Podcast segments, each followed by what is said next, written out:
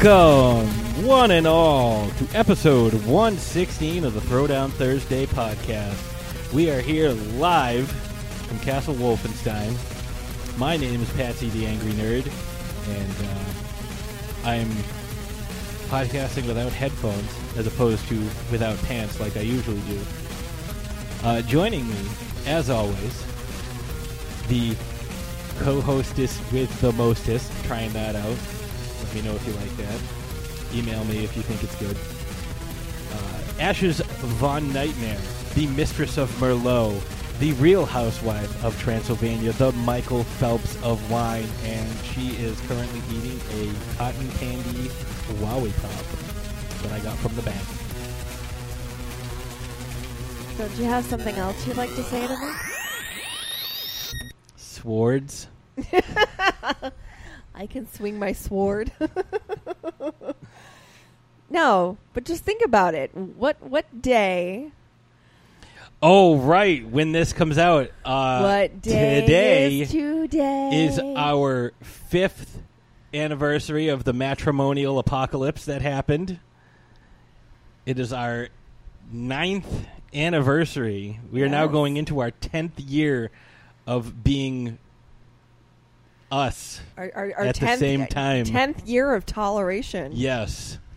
I forgot that this aired because we record so far in the future. I forgot what day it aired. But I'm, I'm surprised I forgot because The Predator comes out tomorrow. Swords, swords coming out of my eyes right now. Swords. Stabbing me with the swords. Uh, not celebrating an anniversary, a wedding anniversary with me uh, is our producer, the legendary name in podcasting, uh, ladies and gentlemen, Johnny Wolfenstein. I see your sword is as big as mine. now let's see how you handle it. May the swords be with you. Yes, for those of you who tuned in last week, you will get that repeated reference that we are hammering into the ground.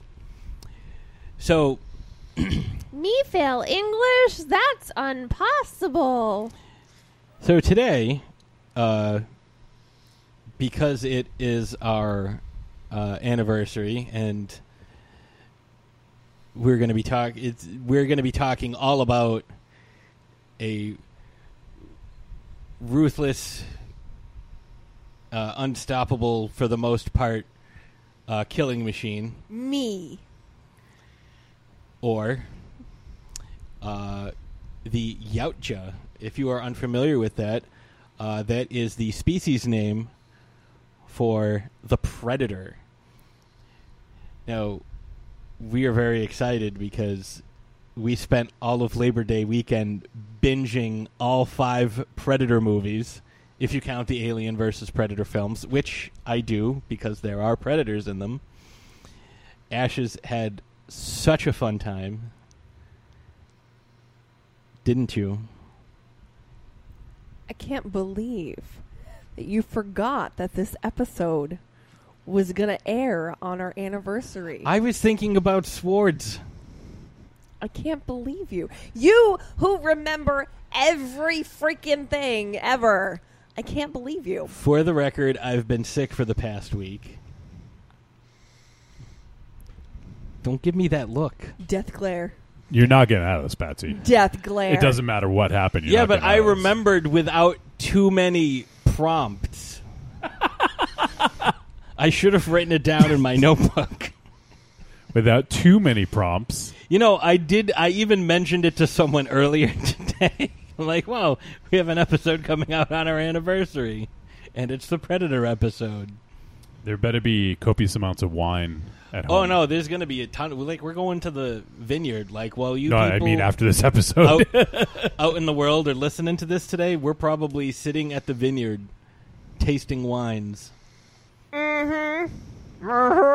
You sounded like an angry muppet, Oh, you're just digging yourself a nice big hole. but you like muppets. You sound like an angry Muppet. I forgot this was airing on our anniversary. To be fair, We're not recording I'm this on you our anniversary. opportunities to say nice To be things fair, to me right now. I haven't and missed you're just our anniversary. Yourself a hole. I don't forget our anniversary because either. we go on vacation every year yeah, for but once we're on vacation, I forget and who books the is. anniversary vacation? Both of us. Me. Both of us. You did this year. I did last year.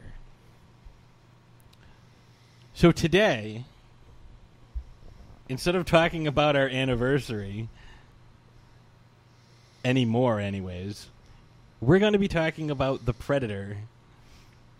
See, you're giving me that look, and like that's the look the Predator gives when he shoots like the three little lasers at people and then shoots plasma shots at their head and blows them up. Yeah. Don't give me that look. She's still giving me that look. I know you can't see it because this is radio. She's staring swords into your eyes. She is. She's I they are not even daggers, they're swords.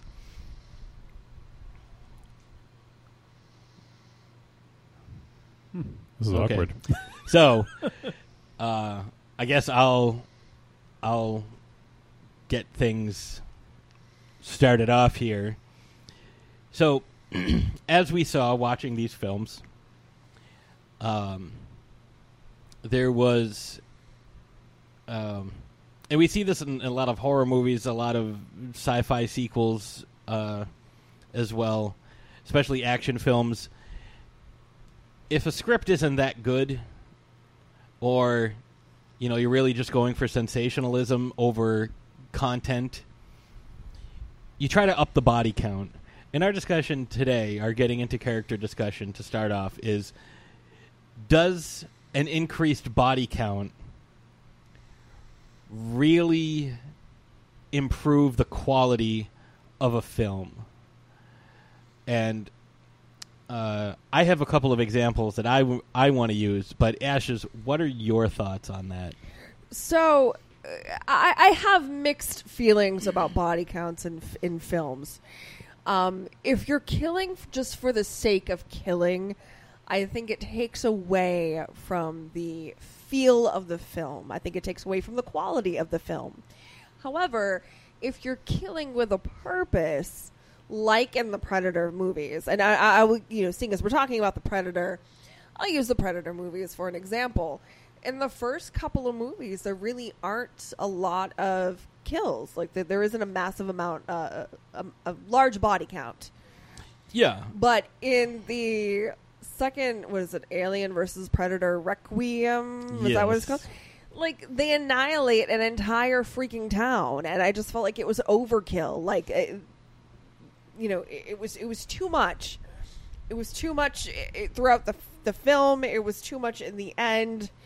Um, the only time I really feel like a large body count is necessary is if you are doing a war movie or if you're talking about something you know historical that actually happened and you're trying to show that you know what history books say and stuff you're trying to portray something realistic.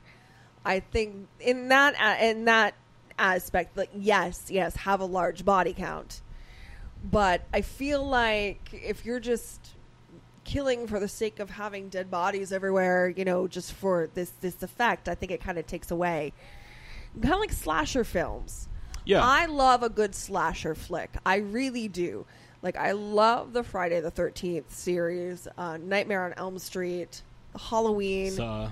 Um, you know, I love. Well, S- Saw is kind of different though, but I'm just talking about you know like one person, you know, going through and killing a bunch of people. Yeah.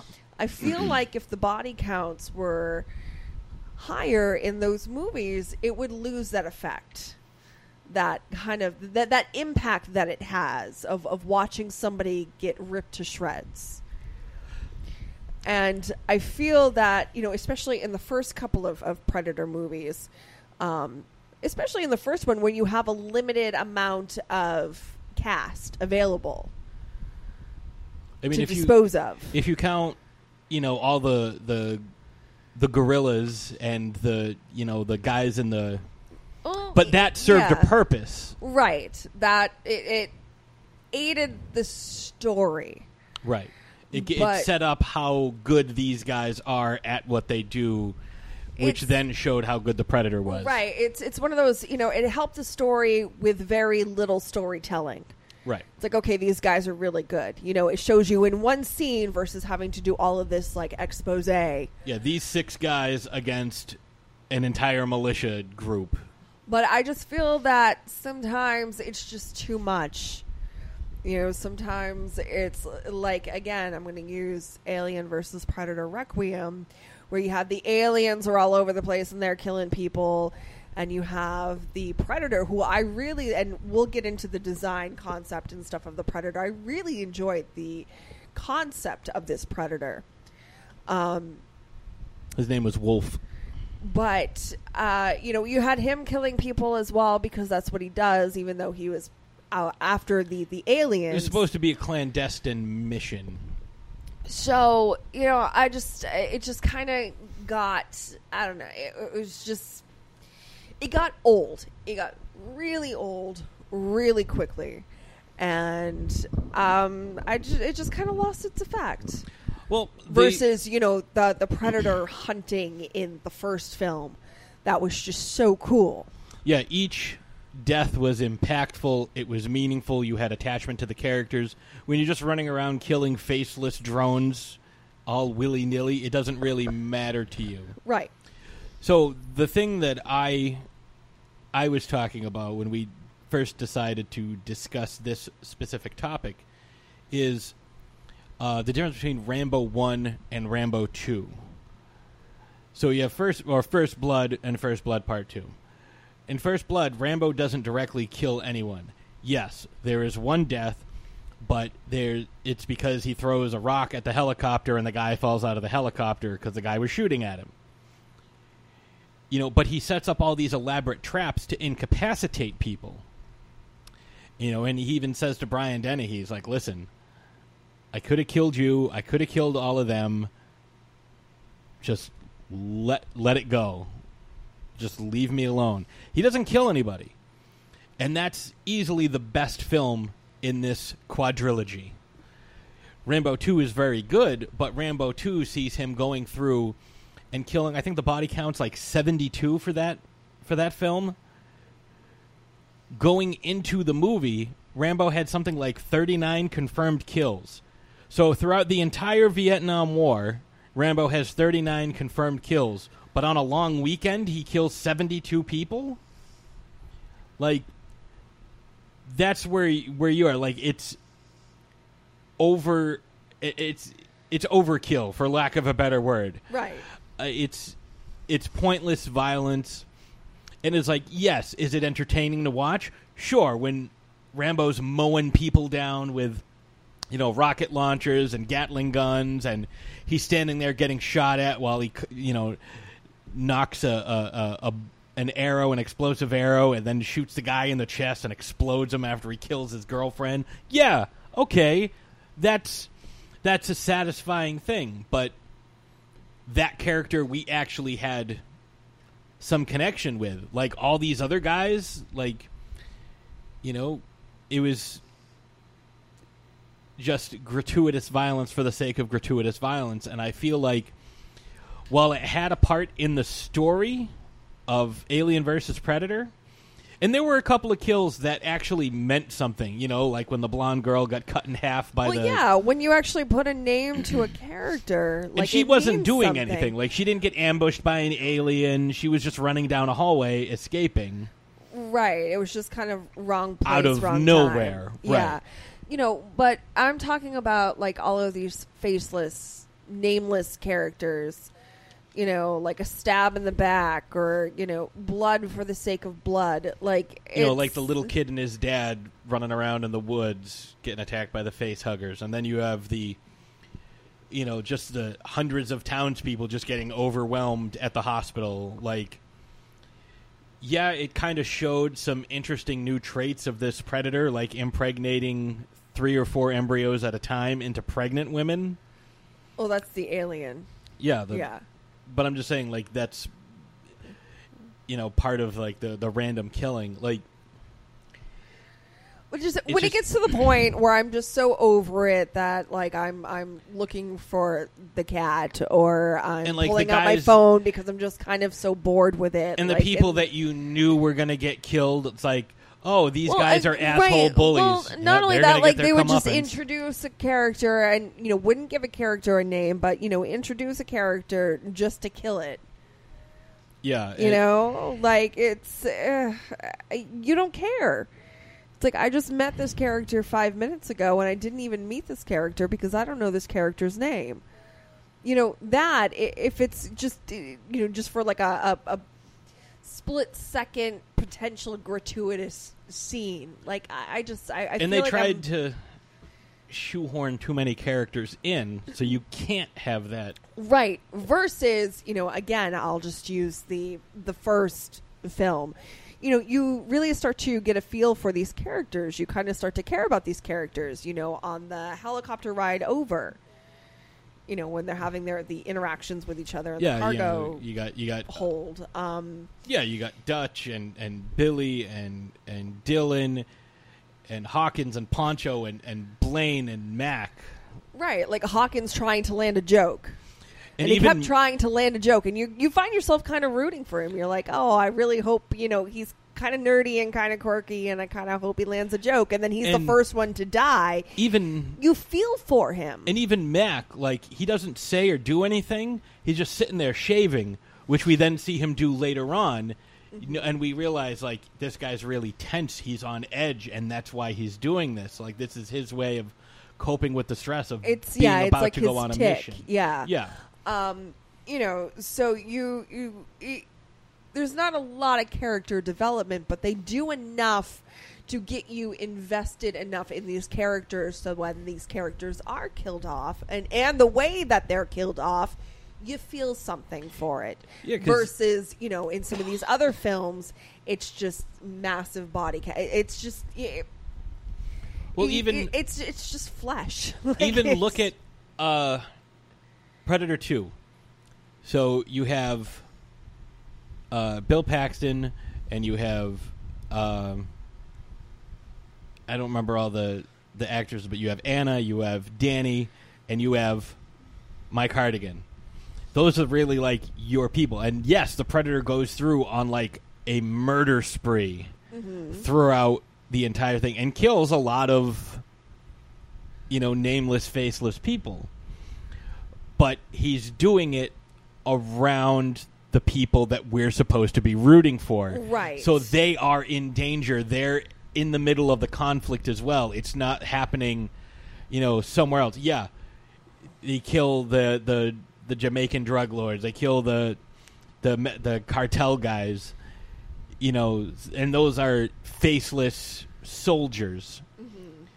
But our heroes are in the midst of that confrontation. right they're in peril Right, they're, they're right. still in peril they, they're not directly in conflict, but they're on the outer edge. Like they're outside the building while they're all getting killed, right and that sets up what this uh, predator creature really is.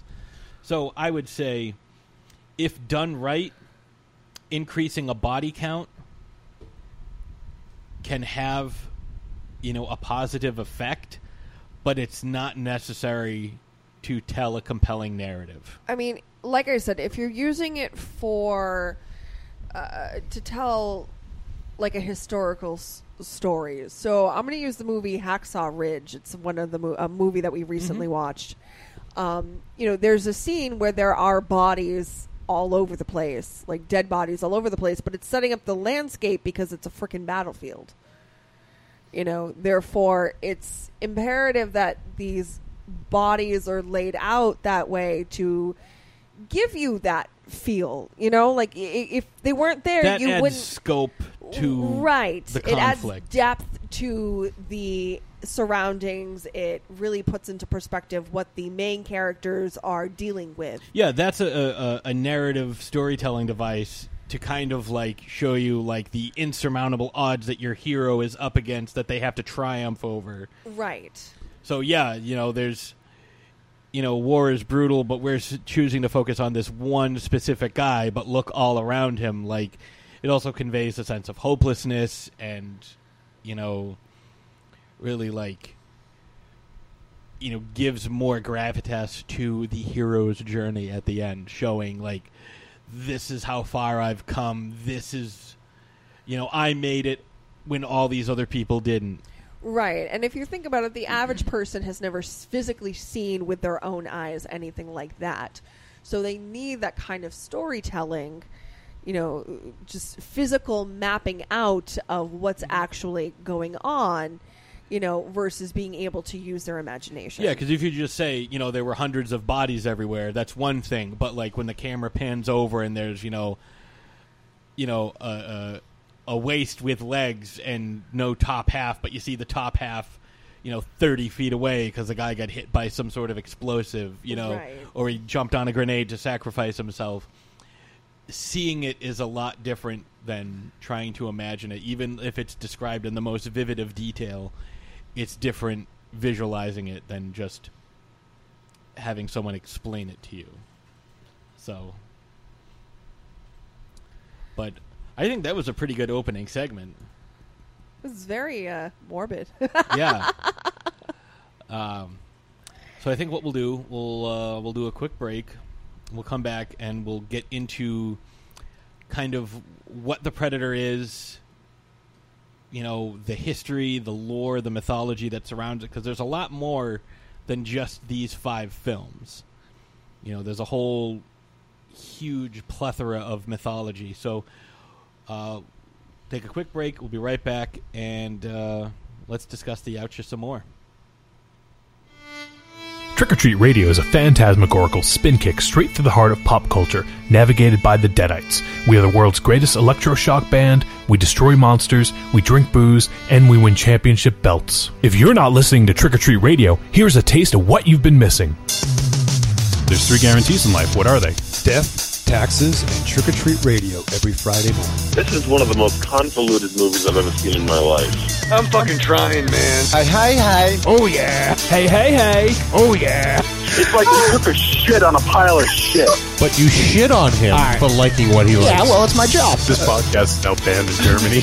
It's me, Giovanni Lombardo Radici. Shut up! I call bullshit. I demand someone to bring me the face of Lindsay Lohan. If I had genitals, I would definitely bang her. Oh wait, is she a great big fan person? You just hit the jackpot. This is a weird movie, huh? It had action, it had suspense, it had great characters, it had great acting. I'm gonna strangle you with my jockey shorts. I don't like mobster movies. All right, well, here's my take. You're a sick fuck. Thank you. Now shut the fuck up and let me talk. Have you ever seen 2001? The box, right? The box and the monkey. Available on iTunes, Stitcher Radio, and trickortreatradio.com. Arrivederci, douchebag. Hey guys, this is James Thomas, director of Megalodon, and you're listening to Throwdown Thursday. Fueled by tacos, beer, and Bloody Marys, the only show featuring baby Jesus with a nail gun, the pride of PA, and the show with the eye of the tiger, ladies and gentlemen, Punch Farm. Hey, this is Mark from Punch Farm. I'm here with Mark Dose. Hello. I'm here with Alicia. Hello. I'm here with Nikki. Hey. Join us every Monday as we talk about life, tacos, beer, and movies. You can find us on iTunes, Stitcher Radio, Google Play, and punchfarm.com. Keep on punching!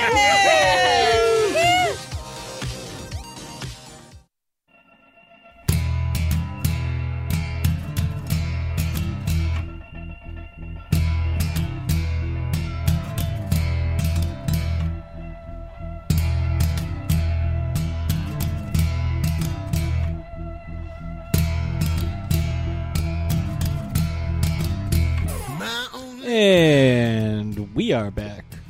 So, like we said before the break, today we are discussing the Yautja featured in Predator, Predator 2, Predators, Alien vs. Predator, Alien vs. Predator 2 Requiem, and the upcoming, coming out tomorrow, The Predator. Now, to touch quickly on The Predator, I'm very excited for this film. Great cast. Yes, uh, it's a very good cast, and the thing that is uh, most exciting to me is that Shane Black is writing and directing. For those of you who are unfamiliar with Shane Black, uh, you, if you've seen the original Predator, he played Hawkins. Uh, he also was uncredited in helping write the script. And the movie was directed by John McTiernan, who also directed Die Hard. But Shane Black also uh, wrote Lethal Weapon, and he wrote and directed Iron Man 3, I believe, Yep. which was definitely the most Shane Blackiest of those films. So,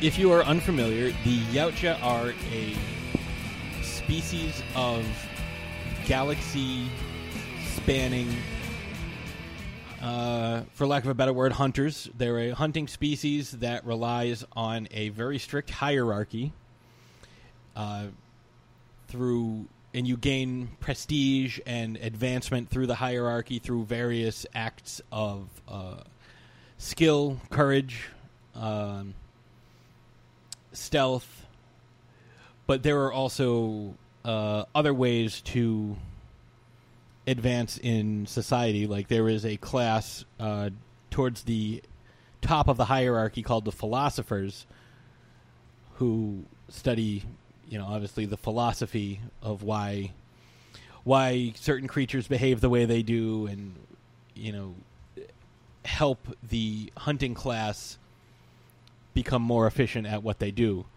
And I'm going to give a, a quick rundown of the classes in case you are unfamiliar. I know Ashes, you are unfamiliar with, with this as well, and I there's uh, about almost two dozen different classes that I was unfamiliar with.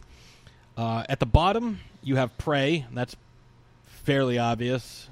You know, anything that the predators will hunt, the Yautja will hunt. Then there's a young blood, which are juveniles who have yet to prove anything. Then you have unblooded, which are we saw these in Alien versus Predator. They are going out. They're they've graduated from young blood to unblooded to go out and prove themselves as hunters, and generally they hunt xenomorphs, you know, or aliens from the Alien franchise. And then after you kill one, you become blooded. You mark yourself with the blood of your kill. Um, and we see this ritual done in the film.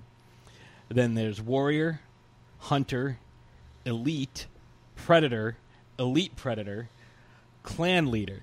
Now, to become a clan leader, um, clan leaders are uh, they're explained more in the comics, but in order to become a clan leader, you must clean out a xenomorph hive of at least 300 uh, xenomorph soldiers. Because there's different classes of xenomorphs. You know, there's the drones the soldiers. It's sort of like bees. Mhm. Of at least 300 with no more than two other Yautja Wow. um, as opposed to an elite, which means you must be blooded and killed several dangerous species, uh, such as humans, xenomorphs, or river ghosts. Now, river ghosts, if you are unfamiliar, that's the name given in the third Predator film, Predators. The creature that gets killed towards the end, Mhm. uh, that they mistake for a predator. It's actually based on the original design of the creature when Jean Claude Van Damme had the role. So after clan leader is veteran, then philosopher, which I touched on a little bit, and elder. Uh, some of the elders we see one at the end of Predator Two, and at the end of uh, Alien versus Predator, the first one. Mhm.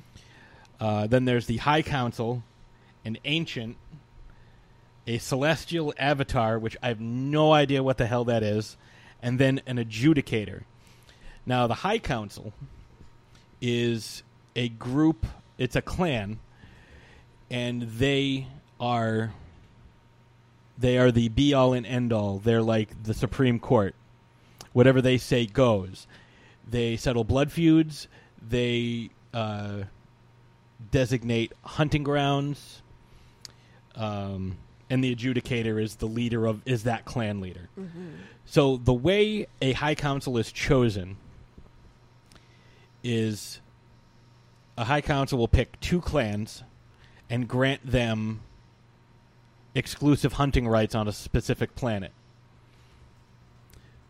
So if you interfere, like if you're clan A and Clan B has exclusive hunting rights on a planet, and Clan A goes in there and starts hunting, that's considered uh, uh, like a blasphemy, and you are considered bad blood, and you are whatever your rank is, you're stripped of it and you're executed.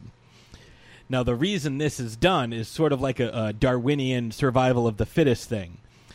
So the High Council sends two clans, says, "Yep, you each have specific," and neither one of them knows that they have been that the other clan has been given exclusive hunting rights, and neither one of them knows that they are in contention to be the next High Council. So whichever clan wins, whoever comes back is the High Council because they're clearly the stronger hunters, and then you know the High Council fills them in on like their duties and responsibilities, and once they get too old, they step down and pass that on to the next clan, which I found to be fascinating. That these aren't just mindless killing machines. Like obviously they're an advanced race because they've mastered intergalactic travel, but they have you know a hierarchy and a sophisticated government. It's very similar to like a, you know like a Roman government. You know Mhm. like the, the the Senate of the of the Romans. So I know you have some interesting notes as well that you found. Well, before I get into that, you know, talking about interesting things and like a hierarchy, what I find fascinating is their moral code. And I've mm-hmm. said that several times throughout the films. Not Yes. so much the third with the, the Predators movie. I think that one's kind of different than. And I don't know if maybe it was because the premise was different. It, it you know, where they were taking people like almost like kidnapping Yes. people and bringing them to this hunting ground where they didn't know they were being hunted. It's not like they volunteered. They didn't put themselves in that situation. They were put in that situation. And I feel like that kind of goes against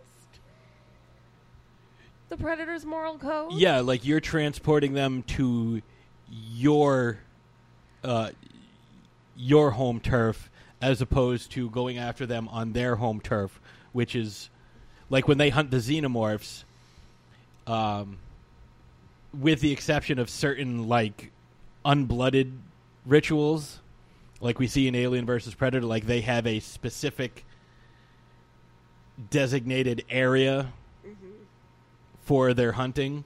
Like if you're just going out and you're doing a hunt, you're supposed to go to that planet and hunt like you have to adapt to that environment. Like if the gravity's too strong, you have to wear less armor because it'll hold you down. You know, you have to adapt your hunting techniques and that's how you advance in the hierarchy is becoming a more efficient hunter. So bringing them to you sort of especially the way they do it, just dropping them out of an aircraft and mm-hmm. maybe your chute opens, but even yeah, if it doesn't, they, are you're going to be unconscious, unconsciously being dropped out of an aircraft carrier and hoping that An aircraft. Well, yeah, air, air spaceship, spaceship, Oh, you said aircraft carrier. spaceship. It is a boat. What? what, Uh, okay, whatever, whatever. Some sort Um, of so anyway, craft. they were dropped out of the sky and they were unconscious. Like I just feel like that kind of goes against their mor- moral code, or at least what we've learned of their moral code codes so far in the in the films. You know, they don't hunt those who aren't hunters themselves. If you are not armed, you are not prey Right. These because are, it's you're not a worthy opponent. Right. There's no honor in killing an unarmed opponent, Right. unless it's self defense, like we see in Alien versus Predator when uh, Lance Henriksen's uh, Wayland uses a flare and his oxygen to set the predator aflame. Right. But, you know, at that point, he had an encounter with the predator. The predator saw that not only was this person unarmed, but he was also sickly Old, and frail, def- riddled with fe- cancer. yeah, defenseless. You know, almost like the epitome of defenseless, or you would think so, anyways, and did not proceed to attack this person. It would be like Schwarzenegger fighting a toddler. you know, or like in the second movie where Pre- uh, Predator Two, where um, God, I forget her name. Anna. Anna was No, Anna was from the first one. no, I I forget her name, but anyways, um, the really pretty girl with the short hair. She was trying to protect the people on the subway, trying to get them to safety, not knowing what this creature was. She was armed.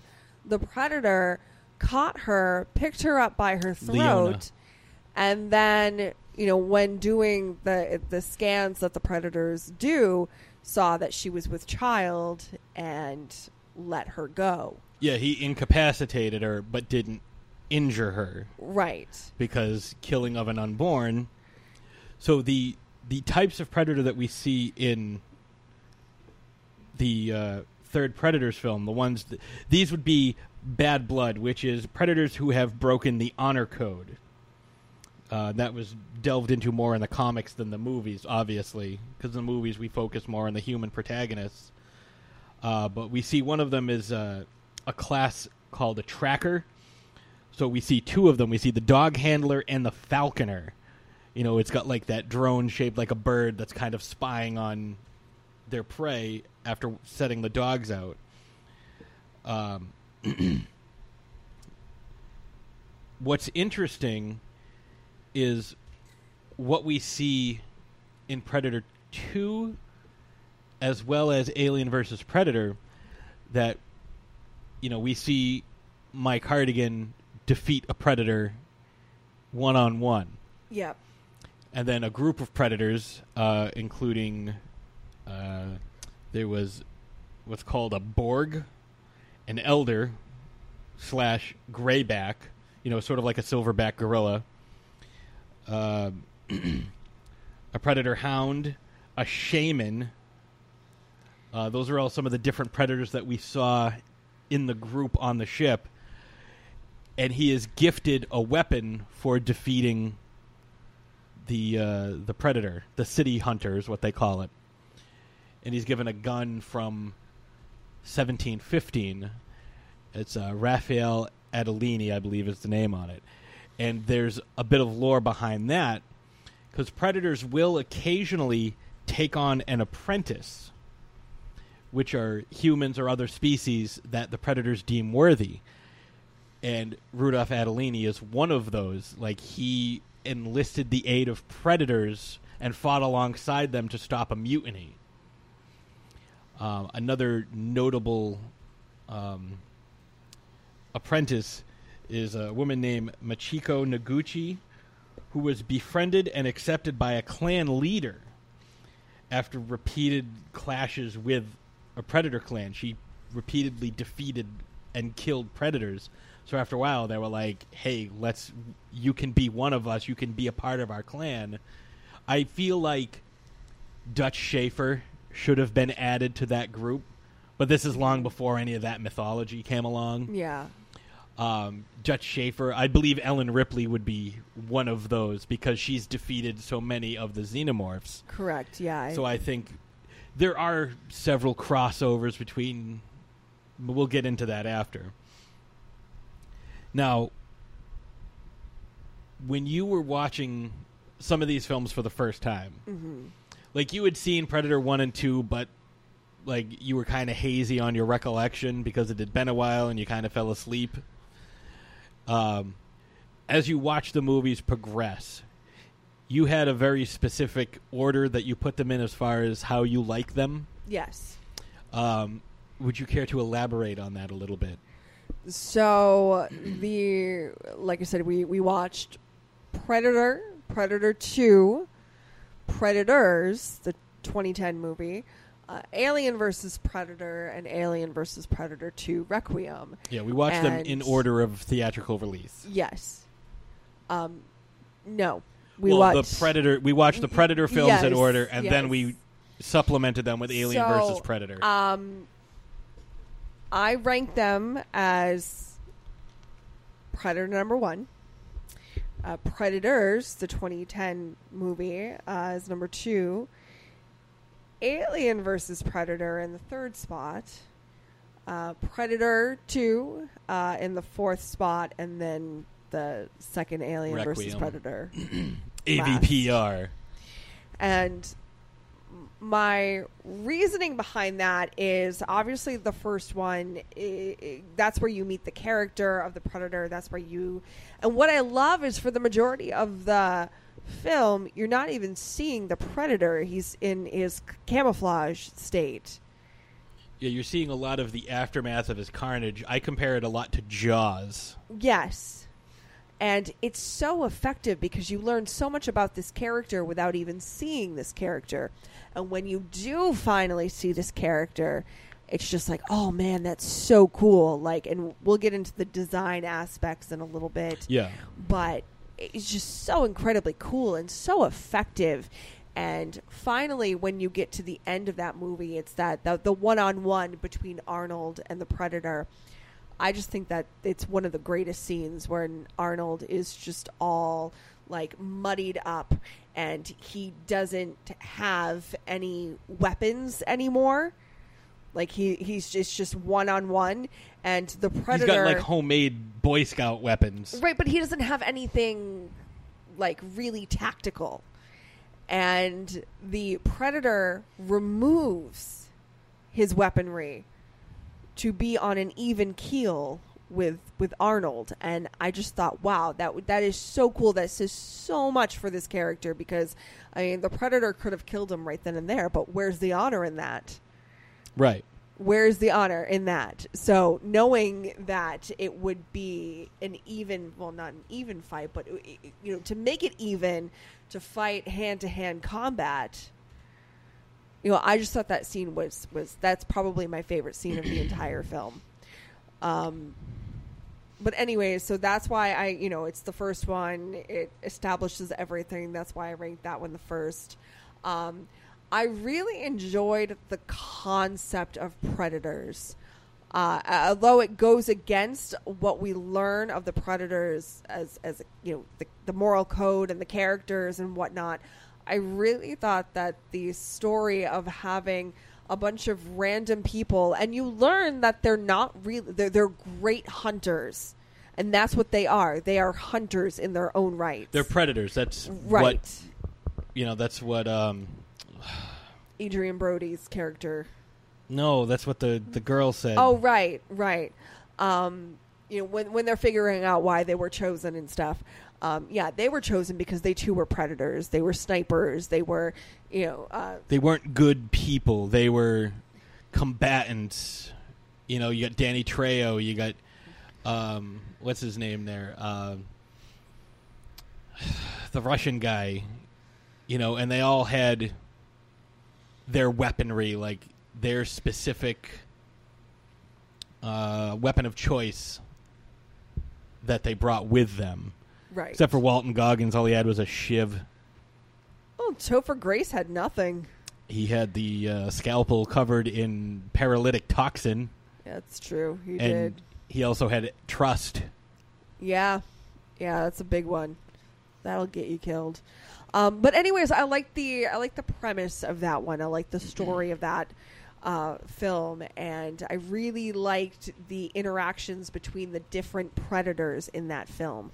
So not only did you have the original predator, but you also had these other predators where you kind of get to see this different hierarchy and the different breeds of predators. And even, you know, I love the way Laurence Fishburne kind of explains it, like the difference between dogs and wolves. Yes. Like a, you know, a, a, a Rottweiler or a, a Doberman Pinscher or a German Shepherd can be a vicious attack dog, but it's nothing compared to a timber wolf. Right.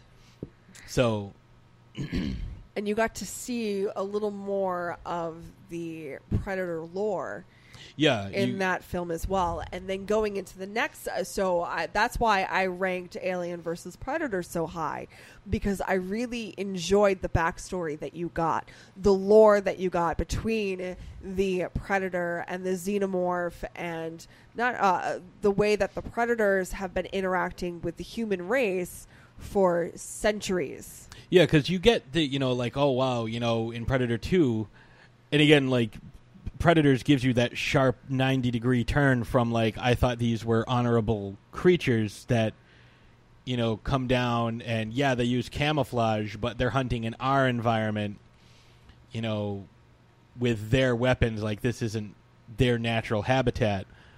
But you know it's their best against our best and let's see what happens. And you get to see the honor like you know he won't kill someone that's unarmed. He won't kill a pregnant woman. He didn't shoot the little kid even though the kid was holding a toy gun. He was able to differentiate the difference between a toy gun and a real gun. You know what was a threat what wasn't? And then you see this where it's like they're where everything else they kill it and take trophies. They're kind of just like tormenting this other predator like he's just kind of strung up you know immobile. And then you get to alien versus predator but uh, and like you're saying like you see how long this influence has been going on how they influence culture all over the world you know it's like this pyramid that they find in antarctica. It's like well it's part egyptian part cambodian part you know mayan like or aztec. I forget what they said. I think it's Aztec. Like the combination of these three cultures that there's no way that these three cultures were together at the time that this pyramid was built you know because it's under 2000 feet of ice Right. you know and we get to see if you blink you'll miss it but in predators they have like a bunch of skulls together and one of the skulls is clearly from an early hominid you know like a neanderthal right next to a modern day human skull so that means they've been coming to earth and hunting for thousands and thousands of years but in predator 2 you almost see what look like dinosaur skulls. And they also threw in the Easter egg of a xenomorph skull, which kind of set off this whole. Uh, that's really what put the comics into motion too. Uh, is seeing the xenomorph skull among the trophies in uh, the the the predator ship. But yeah, like they've been, they're thousands of years advanced. Okay, so I just had a thought. I just kind of made a potential connection. So, this, the predator species, they are so far evolved, so far advanced, right? And when they get bested, what they do is they go and they evolve more. They evolve their technology. What can we do to make ourselves better? How can we improve our equipment? maybe they were running out of opponents, right? So they went to other worlds and help civilizations form and help them evolve so that they could make great opponents for the predators. I think that's part of it. Um, It's like um, we're creating this symbiotic relationship for right now, but really what we're doing is is advancing you and grooming you to be worthy opponents for us. I, I know what you're thinking. You're thinking of Alien versus Predator. Uh, I'm thinking more. You know, not quite where you are. Their greatest, their greatest prey, like the thing that they use as the benchmark, are xenomorphs. Like that's what they use to Right, but the, but they don't always prey on xenomorphs. right. But No, I understand that, that that's like an upper echelon. No, like no. What I'm what I'm saying is like if you look at Alien versus Predator, they weren't advancing human civilization to the point where they could become a challenge. They were advancing it enough so that they could build these sophisticated structures, you know, through slave labor. Like you guys build this, we'll show you how to do it. Build it for us, and now you're going to revere us as gods and willingly sacrifice yourself for us to become hosts for these xenomorphs to train our you know for lack of a better word our teenagers. Like they're not humans are smaller. They're they're not as strong. They're not as fast. They're not as smart.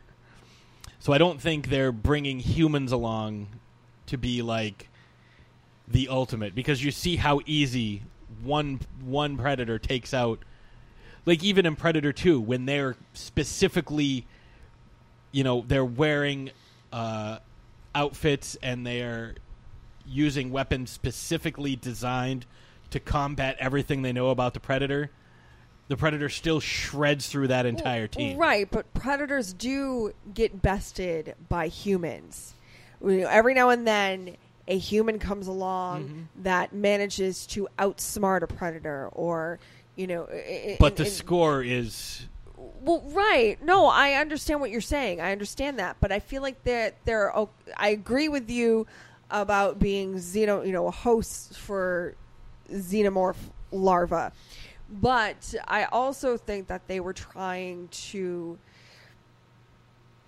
make us worthy opponents, and every now and then they get one. i And- think we'll see more of that in this next movie you know, I, I I don't know. Okay, I'm second guessing myself right now, but no no I, I know what you're saying like we don't have time to wait for evolution let's kind of give you a little nudge in the right direction but like not to the point where because you know xenomorphs are what they use, but y- you know to like prove themselves, but they also is need to initiation. train. But they also need to train. So wouldn't humans, you know, uh, you know, throughout evolution, wouldn't humans make great training opponents? It depends, because you know, as we see from predators, they've been hunting humans for thousands of years, Right, waiting for us to evolve. but they've still been hunting us like, you know, essentially cattle. Like that's what they're using us for. But we're it's almost like we're target practice for them. Yeah, like it's we're not target even practice for the ultimate showdown. because one one human, even like a super high end killing machine, like an Adrien. I mean, like how long did it take Adrien Brody to take down the one predator, and the and he had like a dozen free shots at it. Yeah. You know, like you know, and he was hitting it with an axe, and it still took him, you know, fifteen minutes to take the thing down with very little in the way of competition. You know, and we've seen interesting uh, outcomes when it comes to because I want to get into some of these crossovers because you're you're making me think of it now. Okay. Like, how does Dutch in Predator manage to defeat the Predator? He doesn't use any high tech weapons. He doesn't use, you know, any sophisticated military technology. Bow and arrow, fire, you know, and a giant log tied up very loosely to a tree. In the first Batman versus Predator comic, or yeah, the first one, Batman goes after the Predator over and over and over with all these, you know, what he's known for, these high tech suits. You know, and every time the Predator kicks the shit out of him, and he just barely manages to escape. Do you know how he wins? He beats the shit out of him with a Louisville Slugger. Are you serious? That's how Batman beats the first first Predator. Low tech. He's like everything I everything high tech I've tried, they've had an answer to. So I'm just going to come in using my stealth, my skill, and a fucking bat. Like he just had his classic blue and gray outfit, and he wailed on the Predator with a fucking bat. So so he was Batman. He was literally and figuratively Batman. So I mean, like that's that's you know kind of. I mean, that's uh, also uh, uh, it's their Achilles heel, where they're like, we're gonna go out for all these. You know, we're gonna advance our technology and our tactics, but there's always a tactic or a, strategy that you don't cover. Like there's not, you know, like they say in Predators, like they've got to have a weakness. And Laurence Fishburne, who'd survived for ten seasons on this, you know, game planet, says, you know, not many. Like they do have them, and it turns out like you know most people don't live long enough to figure out what they are. So, um, the- the predator creature design. I know you wanted to get into that. Yes. So this was when you come up with something on screen, and I've said this a thousand times. When you come up with something, it's got to be something that you know equals your imagination in terms of sheer like terror, but it also has to be functional. Like we saw that with the xenomorphs. Like these things are terrifying, but because of their body types, they're also very uh, adaptable. Like we see what they can do. Like they can crawl on the ceilings, or they can crawl through vents. You know, they they can sneak up on you. Why don't you share with us what you have as far as the design of the predator? Because this is an interesting story. Okay. So, just in general, predators are depicted as large, sapient, and sentient humanoid creatures who possess advanced technology such as active camouflage, directed energy weapons, and interstellar travel. So, uh, the Predator's design is credited to special effects artist Stan Winston. So, apparently, while flying to Japan with Aliens director James Cameron, Winston, who had been hired to design the Predator, was doing concept art on the flight, and Cameron saw what he was drawing and said, I've always wanted to see something with mandibles. And Winston then included them in his designs, which is one of the most iconic features of the Predator. Now, for those of you who are unfamiliar with Stan Winston, this is a man who has multiple Oscars for special effects, including films like Terminator 2, Aliens, again with James Cameron, Jurassic Park, The Terminator, um, Ghosts, Michael Jackson's Ghosts, which was very interesting. Pumpkinhead. Uh, he didn't get credited for it, but The Thing. He created the dog creature for The Thing, but he didn't want credit for it because we talked about this on the MacReady episode. Yes. He didn't want to overshadow Rob Bottin. Um, American Werewolf in London, I believe, is his as well. But he's got enough out there where, you know, he's done other stuff like AI, Pearl Harbor, Galaxy Quest. He did, you know, some makeup and stuff, some prosthetics, interview with the vampire. Uh, so Stan Winston knows his shit. So Right. And so uh, his studio was hired after attempts to create a convincing monster, including the Jean Claude Van Damme uh, River Ghost is what they Um, call it in the Predators film. had failed. And apparently, the original Predator design um, was designed with a long neck, a dog like head, and a single eye. This design was abandoned when it became apparent that the jungle locations would make shooting the complex design too difficult. So they decided to simplify the overall like body design of it while focusing more on the facial features. and you know to get back to what i was saying like you know you have these incredible like uh, details on the face but for most of the film we don't see the face we just see the mask Right. But it's so effective because you see and you're just sitting there wondering, okay, like this can't be like a shell. Like this has to be a mask. Like what is hiding underneath that? and when you first see it and the way and kevin peter hall played the predator and the way he puts his hands and i'm like miming it but you can't see it he like puts both of his hands on the mask like one hand almost interlacing his fingers and you know pulls the mask off after slowly pulling away like the air supply I love so I love the sound effect that goes along with it well. Like everything is so effective. So you have the sound effect of the oxygen supply. I'm assuming it's oxygen, the air supply. It's whatever We'll say- yeah, gases right. the predator The air supply, um, you know, being pulled. So you you hear the decompression,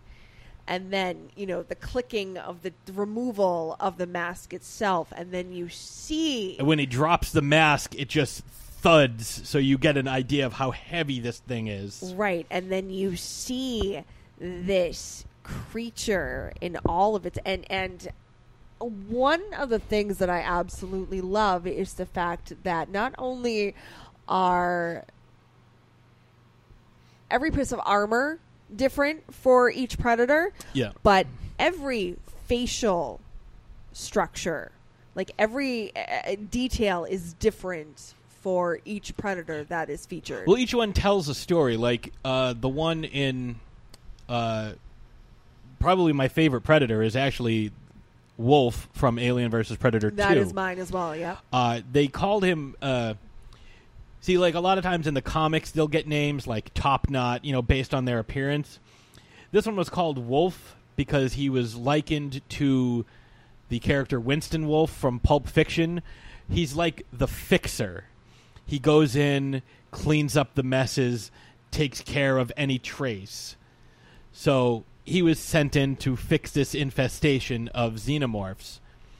Uh, and there's actually a name for the predator alien because at the end of Alien versus Predator, we see a xenomorph embryo burst out of uh, this this predator, and it has the you know the normal embryonic stage of the the chest burster, but it also has the mandibles. So it turns out this was a queen. So this thing was able to, because as we've seen from other uh, xenomorphs, whatever it emerges from, whatever the host is, it takes on those characteristics. So it took on the characteristics. You know, it had the dreadlocks, it had the mandibles, it had the flat, uh, the flattish upper skull of a predator. But it also used its uh, inner jaw as an ovipositor. Now, in the comics, uh, I'm sorry, not the comics, the games, because the comics and the games get into a lot more of the detail and the, the lore and the, the caste system. Uh, this thing is in the movies it's known as a predalien because that's just easy, but the Yautja refer to it simply as abomination. Oh wow. So, because it's this unnatural, like that should never happen to uh, a Yautja. It should never be uh, taken by uh, a xenomorph, and if it is, you know, that's what they have their self-destruct things for, which we see in uh, the first Predator. Tries to do it in the second Predator, but Danny Glover stops him. Yeah. Um, and we see that it can also remote detonate their craft in Predators. Uh, we see that as well in Alien versus Predator. But he has, if you look at his face, he has uh, clearly he got into a conflict with a xenomorph and got acidic blood all over the side of his face, and he's missing two of his mandible teeth. Um, so like it's this really cool like scarred like battle test, and he's got a bunch of different helmets that he can choose from. I'm guessing based on you know his his uh, status in the hierarchy, he would be uh, like an elite predator. Would be my guess. I, he never they never really say what he is. Uh, but he would be an elite predator because he's not just he's not a clan leader and he's not a uh, you know he's not just a hunter he's a fixer But he is very highly respected. yes which is why he's got all the different gear that he has and wh- why he's the first one to respond to the distress signal which is odd that a predator would send out a distress signal unless it knew that by doing a self destruct it wasn't guaranteed to contain the infestation of this predalien or maybe it's like this is protocol whenever there's an abomination. Because the abomination ripped through everyone else uh, on the ship. And he was the last one. His name was uh, bull actually. And so it is unknown this is from the, the, the script.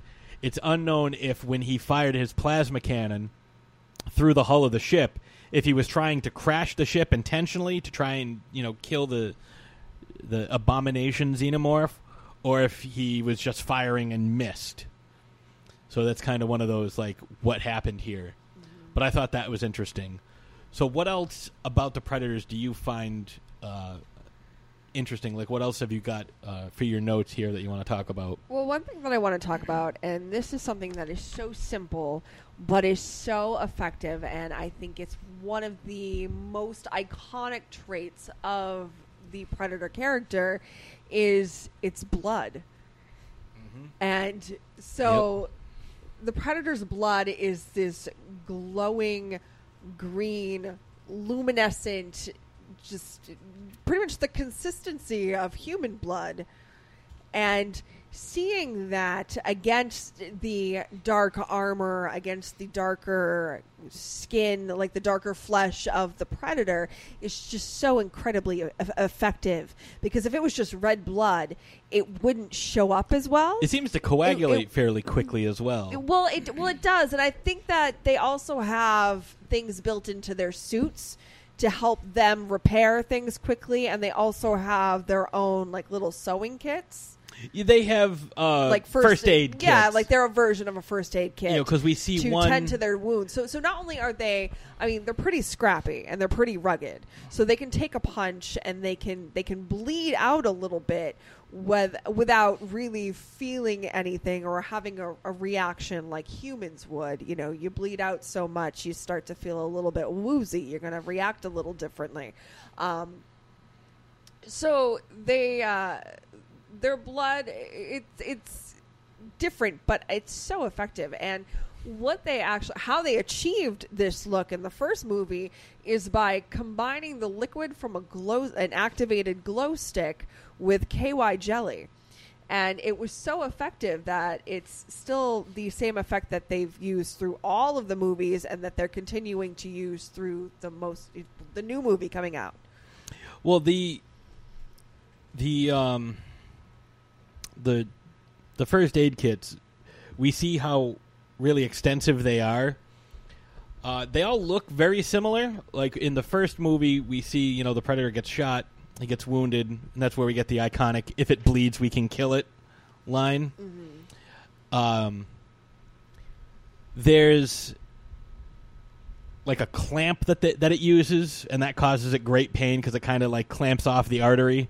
Because we have no idea what their their uh, circulatory system's like. You have to imagine it's similar to ours, but you know, is their heart in the same place? Is you know, where are their lungs?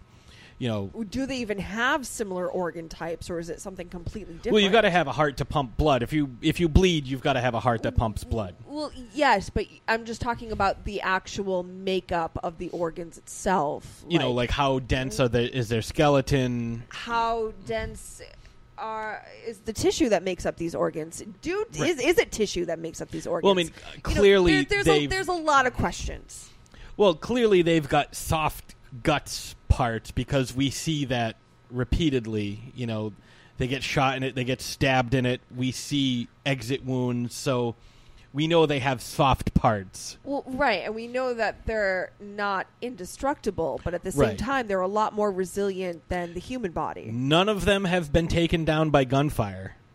Correct. In any of the films, they've never been taken down by gunfire. Um, usually, it's like their own weapons used against them.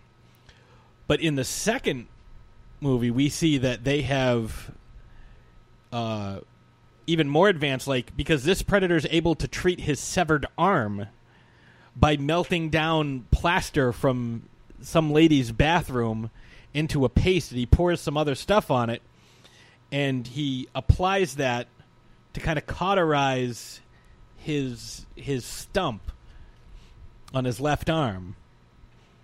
So there's some interesting uh, first aid that these things use, and we do see as these movies progress uh, the implementation of different weaponry. Like you know, we see nets, but then we see like the razor nets that kind of twist and pull and shred people. We see the extendable staffs. You know, pretty much the one constant is the the plasma uh, cannon. That the, the shoulder mounted plasma cannon. Uh, even up until the wolf, when he takes the dead one from Bull, he takes Bull's uh, plasma cannon and he dual wields until they get damaged, and he just you know uses it as a shotgun essentially. So I don't know what else have you got about predators. Well, I think my favorite, speaking of their weaponry, I think my favorite weapon is their shoulder cannon because it's. It's got like a neural link. yeah, I was going to say it almost has like a mind of its own. It's, you know, they don't have to Yeah, it's attached. their hand, like, they don't have to fire it in any way. They don't have to touch it to It's a- fire it. It's, it's- not like a gun. It's attached to the helmet, which is like when they put the helmet on, it like kind of like it's kind of like how Iron Man's suit Okay. works. Yeah, that's a good where there's like a heads up Yep. display, but there's it doesn't necessarily need to vocalize. I mean, it does make vocalizations. It kind of sounds like it's purring, or it can mimic the language of whatever it's hunting. We see that through every film. Um, But I just think that the the shoulder cannon is so cool. A because it's hands, it- you know, it's touch free, but it seems like each shoulder cannon uh, is made specifically for that predator. yeah, like it's customized. We haven't seen any two alike. Right. They all have the same basic design, but they're slightly different. Like we see the the only ones that are close to being the same are like the apprentice ones that you see in Alien versus Predator that are already in the the the temple. Like they have to go get them. Right. Like you have to fight your way to it. But like we see different um, different uh, predators using different weapons. Like one of them is more proficient with a spear, and the other one's more proficient with those throwing discs. You know, we have like the bladed discs that we see in Predator Two, and then we have like the ones with like the extendable that almost look like fingers. You know, for lack of a better description, that we see in Alien versus Predator Requiem, Alien versus Predator. Um, so each one has its own, you know, like you would see in any, you know, like any type of you know movie where there's multiple weapons. Like, you know, this one favors an axe, this one favors short sword, this one favors a bastard sword. You know, there's all kinds of different weaponry that you're going to be proficient with. So, uh, but yeah, these the shoulder cannon because they're connected to you, like they have to be an extension of your personality. I think Right. I was. It's you know not only like a really cool accessory, but it's functional. It's, the same you with know. your mask. Right. Yeah. Like, I was we've going to seen say that as well. We've seen a lot of uh, different masks. Now, one of the things I did want to touch on before we kind of wrap things up is the predators have their own. I don't want to say like religion, but they have their own version of death. It's called the Black Warrior, and it's you know like just it, it's different for each each clan. But the Black Warriors, they're the Yautja interpretation of death. It's like the one warrior you cannot defeat, no matter how hard you try. He's like the undefeated, the ultimate. That's why they call him the Black Warrior. Uh, and you know there are different interpretations that you see throughout some of the comics, but um, some of the crossovers you see because they've they've fought. I mean, there's like three or four Batman versus Predators. Like there's a couple where Batman and Robin team up against you know two Predators. Um, there's Judge Dredd. There's a couple of those. They're currently working. Uh, I think they're three or four issues into a Alien versus Predator versus Dredd story. So that's relatively new. Um, there's an Alien versus Predator versus Terminator where the Terminators are making Alien Terminator hybrids, and you know Ellen Ripley's in it, and she teams up with the Predators to go after the the Xenomorph Terminator hybrids. Like it, it's crazy shit. Like it's it's insane. Like, but the artwork is just so cool because you know Oh, I bet. I remember reading these when I was like, you know, 13, 14. So I was like, this is the best thing I've ever seen. You know, of course, there's the video games, you know, Alien versus Terminator. I mean, um, Alien versus Predator. There's a ton of those games. Mhm. You know, there's the there's even a, a RoboCop versus Terminator game. You know, there's a whole comic series for that. So pretty much anything. Uh, you can find this with Image Comics. Mostly, they do on Dark Horse. They do a lot of these crossovers. So if you're looking for the comics, that's where to look. Um, but the Dredd one is very interesting because I I got a chance to look at like a review of the the last one, and basically the Predator shredded, and we know how much of a badass Judge Dredd is. Like that's that's definitely coming down the pipe on a because they're announced they- they're in talks with Carl Urban to do a Netflix show, so he'll be reprising his role from the film, which you would like because Lena Headey is the bad guy. Oh, is she really? Yes. So uh, we will be covering Judge Dredd at some point, so don't worry. Um, so the Predator goes through and kills a bunch of judges, and finally, and in its final confrontation with Dredd, kind of lets Dredd kill it. And Dredd's like, "Yeah, I'm so great," and the other judge is like, "No, this thing was injured. It wanted to die, but it wanted to die at your hands because it feels like that's a worthy death." And you'll see that uh, in the comics with some of the older predators. If they go on a hunt and you know, say they're hunting a xenomorph, and this is from one of the comics that I read. You know, this older uh, grayback, for lack of a better word, went and was hunting the xenomorph, and the xenomorph was just a little too quick for it. Like its reflexes weren't quite there anymore, and it had it trapped. But instead of killing the xenomorph, he kind of released it and let the thing kill him because it figured that's an honorable death as opposed to slowly losing his his his spot on the hierarchy getting replaced by younger more uh, efficient hunters because he can't keep up with them anymore. It would it was better to face a death at a hand of uh, this type of prey.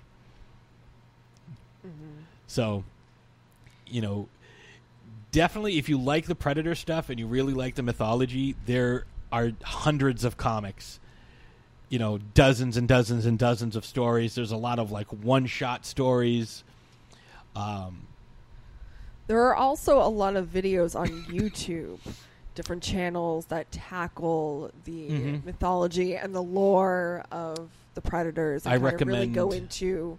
i recommend film comics explained Okay. they do a really good job um and uh hne uh, they do not just uh, the film comics explained one. Uh, it's narrated by a guy named Niat. Uh, very good. Gets into not just like predators, but like you know all sorts. Of, you know Cloverfield monster, the different viruses you'll see from different uh, different films. Like talked about the Krippin virus from I Am Legend. You know, uh, there was a great video. They they also do the comic adaptations of you know stuff like Thirty Days of Night, Alien versus Predator, things like that. So there's a lot of. If you don't have time to read all the comics, check out. You know these videos are five to ten minutes a piece, but give you a lot of information, and it's it's well worth uh, checking those guys out on YouTube. So I highly recommend it. So, going into the new movie, what do you what are you expecting, and what do you hope will happen? Like, what do you hope the movie will accomplish? I hope the movie is as good as I'm hoping it's going to be. Um, I am expecting it to be well written, to have some very interesting characters. Uh, I like the cast. I mean, Keegan, Keegan Michael Key, uh, Alfie Allen. Uh, I think Olivia Munn's going to do a good job, and the main guy that's in it, I'm totally blanking on his name. I'm going to have to look it up. But the fact that Shane Black is writing and directing it makes me very happy. Um, I think we're going to see a little more backstory of the Predator on Earth uh, and his or their um, Sterling Brown, Sterling K. Brown. That's who I. oh, that's who you were. Oh, okay. Yeah. Yes. Yes. because he seems like like the main dude, and he's gonna be one of the other things I really like that I'm excited for. Jake Busey is playing Keyes, who is the son of Gary Busey's character from Predator Two. So like, it's like a meta inside thing. Like, the actor is playing the son. The the the son of the actor is playing the son of the character that his dad played. Like, it's it's cool. Um, I'm really expecting to see some humans use some predator technology. I'm I have a theory because based on some of the um, some of the trailers I've seen, this new like super badass predator doesn't seem to wear any armor, so that might go to like what we were talking about the physiology earlier. Like maybe it's got an improved physiology because the Yautja are known to do genetic mutations.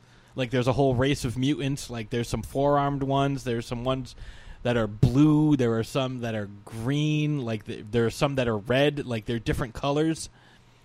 Uh, so they're known to use genetic uh, modification to make themselves more efficient killers.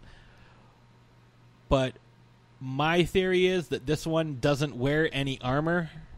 It just uses like the basest of weapons and can camouflage its skin. Because from some of the trailers, maybe it's just the lighting, but it's definitely different colors each time you see it. So, how about you? What are you thinking now that you've seen all of the Predator films, with the exception, and I can't recommend this highly enough. It's a YouTube video. It's a fan made film called Predator Dark Ages. It's about 27 minutes long and it takes place during the Crusades. It's fucking awesome. I think that so from what I know of the story is this kid played by that Tremblay boy who's like the it kid right now. Um I think it's like Josh or something. Uh triggers something that Jacob. called Jacob. Yeah, Jacob Tremblay. Um triggers something that calls the predators back to Earth. I think that's tricky editing. Okay, because that this is just what I'm gathering so far. I from- think that's from- Shane Black purposely Okay. trying to throw people off. Okay, I think what we're going to see is a good story, and I think what we're uh, what I'm hoping to see is the next incarnation of the predator. I want to see a more evolved form of the predator, be it evolved to the point, like you said, to not need armor anymore, or evolved to have thinner, more streamlined, um, more. Uh, shoot, what's the word I'm looking for? Like just better Efficiency? Yes, more efficient armor. Um, I'm looking forward to seeing, I- I- and I'm hoping we're going to see a little more backstory of the predators themselves, a little more of that, you know, mythology, and you know, just some badass fight scenes. I think we're going to see a lot of that. I'm uh, and so from what I've seen, um, I'm I'm hoping that we see a lot of the science behind the predators as well, and I think we're going to see that in some of the uh, um, like stills that have been going around.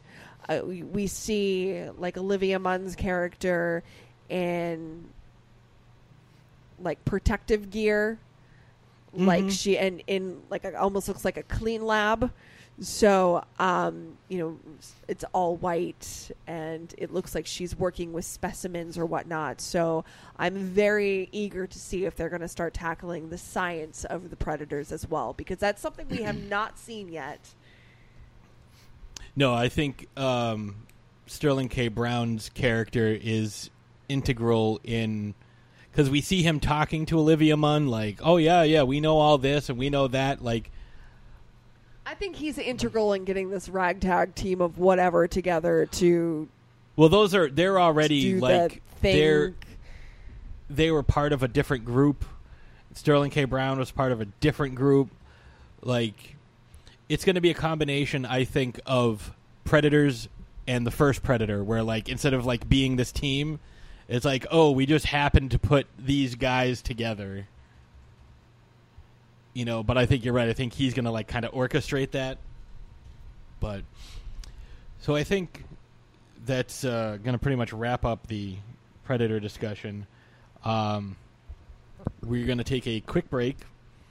And when we come back, we are going to announce our battle and what we've got planned for next week. Because next week, uh, next week's going to be pretty interesting.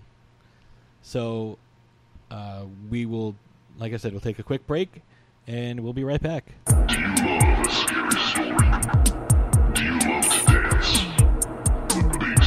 Monster Haunts at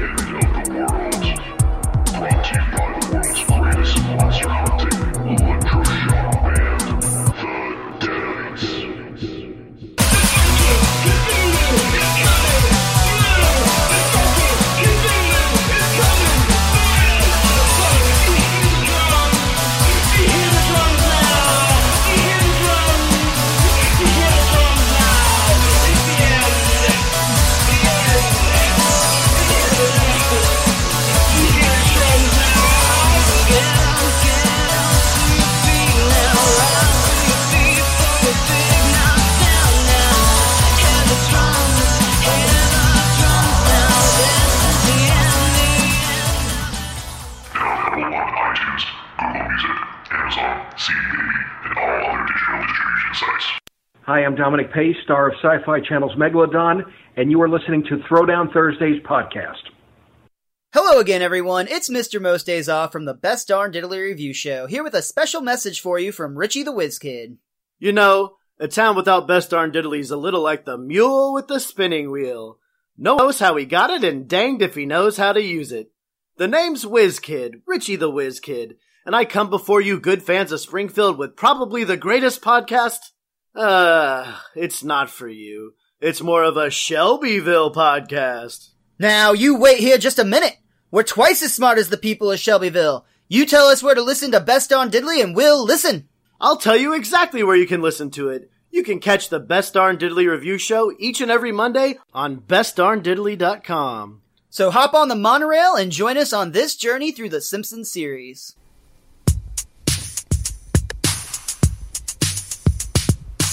Patrick Rahal in the motherfucking house. Patrick Rahal in the motherfucking house. Patrick Rahal in the motherfucking house. Patrick Rahal in the motherfucking house.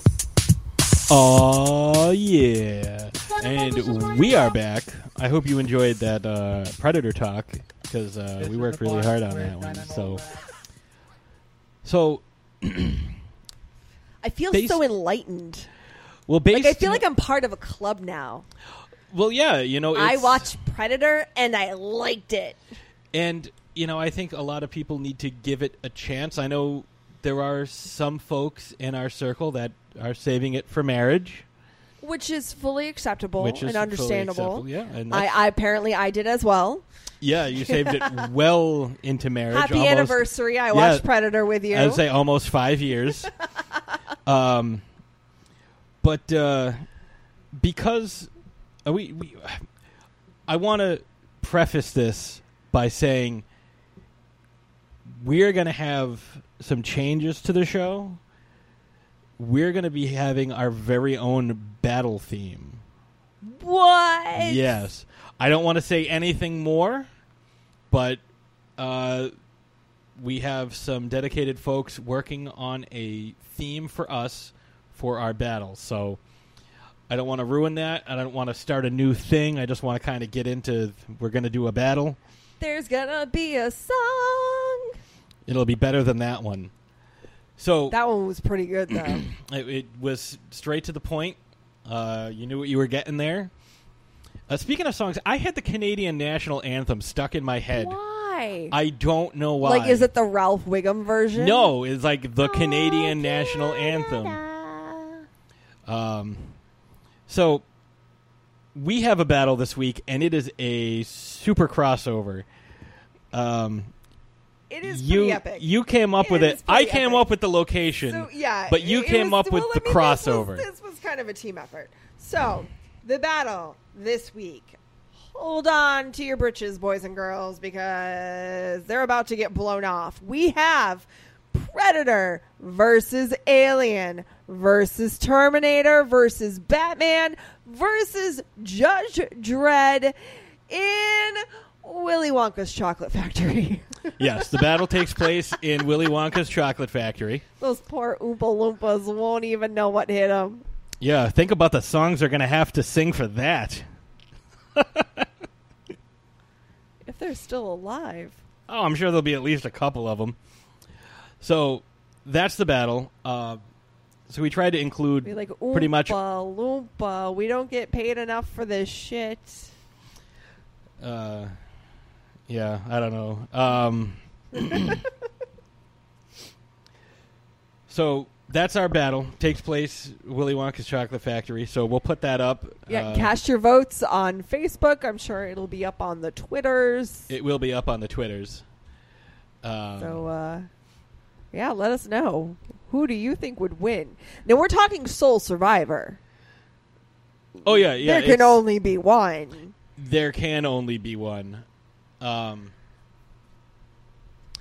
so we do have our uh, typical end of end of the day things. So I think I should probably get into my science fact. From the blackness of space, timeless from the void, you terrified to learn of Patsy's science facts. So so for this week, um, I've got an interesting one, and it again involves sharks, but uh, not in the way you would think. So I recently watched a uh, short little snippet from uh, Shark Week about um, these two orcas that were nicknamed Port and Starboard because of uh, their deformity of their dorsal fins. Now, what you see in when whales are in captivity is their dorsal fin will instead of standing up straight, kind of flops over to the side. Uh, it's uh, it happens in the wild very rarely. Um, it's generally a sign of like trauma or, or extreme stress, and it's even more rare to have two whales, uh, or in this case, they're dolphins, but two killer whales um, in the same pod. Now, these two kind of hunted together, and the reason they were called port and starboard is one of their fins tilted to the left, the other to the right, so people were super clever with the nautical terms. And when these when these two orcas showed up, every area that they've showed up in, the great white population diminishes within like a week. There are no more great whites, and the reason is these two orcas. They're kind of they've been compared to Hannibal Lecter because they will kill great whites and only eat their liver. They kill juvenile great whites between you know 13 to 16 feet. So these th- these are good sized animals. Like great white sharks are nothing to sneeze at. But they uh, the theory is that they get put into uh, tonic immobility, which is a term used for uh, when a shark gets flipped upside down. It essentially goes comatose; it can't move, and so the whales will just hold them there until they drown. Because if a shark doesn't constantly move, it dies. So they'll induce tonic immobility, eat the liver, and that's it. And then they find these sharks washed up on shore. Do It's- they eat the livers with some fava beans on a nice Chianti? Probably not, but like I said to you the other day, the other day. The other day, yeah. With friends like these, who needs anemones? That's some ocean puns. That's free comedy for you. Uh, so yeah, that's my science fact for the day. That you know, even though great whites are considered apex predators, uh, they still have a natural predator themselves. Like generally, these two, uh, you know, assassins of the sea will stay away from each other. But if an orca wants to, an orca is going to kill a shark. Like they're smarter, they're not as streamlined, they're bigger, they're stronger. I guess you could call them killer whales. Oh, but I'm ching. They're technically dolphins, but they do a killer whale impression. Thank you. Thank you. I'll be here all day. So uh, that's my science fact. And uh, Ashes, uh, you've got a little something from the Von Nightmare Vineyards, Oh, I God, imagine? we're gonna need a drink after that one. Oh, yeah.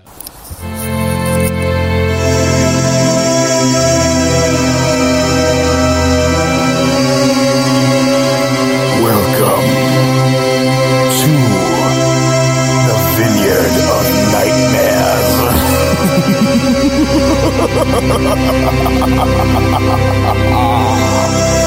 Ashes for Nightmare. So I'm going to keep this short and sweet today. I'm actually going to talk about a wine that I have spoken about before. It is a seasonal wine and it's back. Oh my god, you guys, Apothic Inferno is back. I am so excited. It was released on September 1st. In case you forgot, or this is your first time hearing of Apothic Inferno. Um, so it's from the Apothic Vineyards out in California, which are my favorites. Um, and the Inferno is different because not only is it a red blend, but it's a red blend that is aged in whiskey barrels. So it is described as a wine with a whiskey soul. This small batch red wine has been aged for 60 days in whiskey barrels. Red and dark fruit flavors combined with layers of maple and spice, giving way to a long, clean finish. Now, if you are a fan of red wine and you are a fan of whiskey like myself, you are going to love this wine. It has that nice, smooth, full bodied flavor of a nice, like dry red blend, but it's been aged in whiskey barrels, so it has that spice and that bite of whiskey. So when you f- first like take a sip, you you taste the red wine, but it leaves you with that nice whiskey aftertaste. It is so pleasant and just really nice. And with the weather getting cooler, the weather's supposed to be getting cooler. I think fall is coming. Uh, Eventually. you wouldn't be able to tell with the 90 degree temperatures up here in New England. But, anyways, with the temperatures supposed to be getting cooler, um, it's a really nice fall wine. It's a nice wine to sip, uh, you know, outside on a patio. You got your hoodie and you know your sweatpants, and you're just like super cozy. And yeah, this stuff is good stuff. So Apothic Inferno, look it up. Yeah, I like it too. Like it's it's really good. It's got a nice bite of the uh, the whiskey barrel flavor in it. Uh, I like it. So next week we are going to be delving into the world of DC characters, and we are going to be discussing uh, one of the Robins. We're going to be discussing Tim Drake and we're going to have a very special guest. Actually, I believe we're going to have two guests on uh, from the uh, the YouTubes, uh, a very uh, very popular group on YouTube. Uh, you may know them as Jwin, J A W I I N. If you're unfamiliar, that's their YouTube channel. Definitely check them out. Uh, Jason Inman and Ashley V. Rod- Robinson. Uh, they have a new project that they are working on, and uh, we're going to help them promote that. And uh, they're going to come on. They want to talk about uh, Tim Drake as Robin. Um, I definitely recommend checking out uh, their their YouTube channel. Give them a follow on Twitter as well. Um, I particularly enjoy Ashley's Red Shirt Diaries, which is if you're a Star Trek fan, you'll enjoy these quite a bit. They're very funny, short little skits. Uh, they're very well produced. Uh, also, there's a lot, a lot, a lot of DC content uh, on the on their page. So definitely check it out. Obviously, there's a lot of Marvel stuff. It's mostly comic related, but there's some also you know sci-fi geekery as well on there. So do yourself a favor, check them out, and then uh, they're going to join us for the Tim Drake episode next week. So we're very much looking forward to that crossover. That's going to be a good time, Mm. especially because I got to learn a lot more about Tim Drake because I don't know as much about him as I would like. I do know that he was Robin when Batman got his back broken. So there's that, but I got to kind of expand on what's going on with with him there. But hopefully she'll be able to carry the conversation because apparently it's one of her favorite characters. Oh, that's cool. Yeah, and it'll give us a chance to learn a little more about Robin. You know, because there have been quite a few of them, and you know, not everybody knows that. So that'll uh, give us a chance to help educate folks as well as educate ourselves, and that's part of what we do. So, so I think with that being said, we're going to wrap things up. Uh, we hope you enjoyed the show this week, and we will See you next Thursday. Thursday.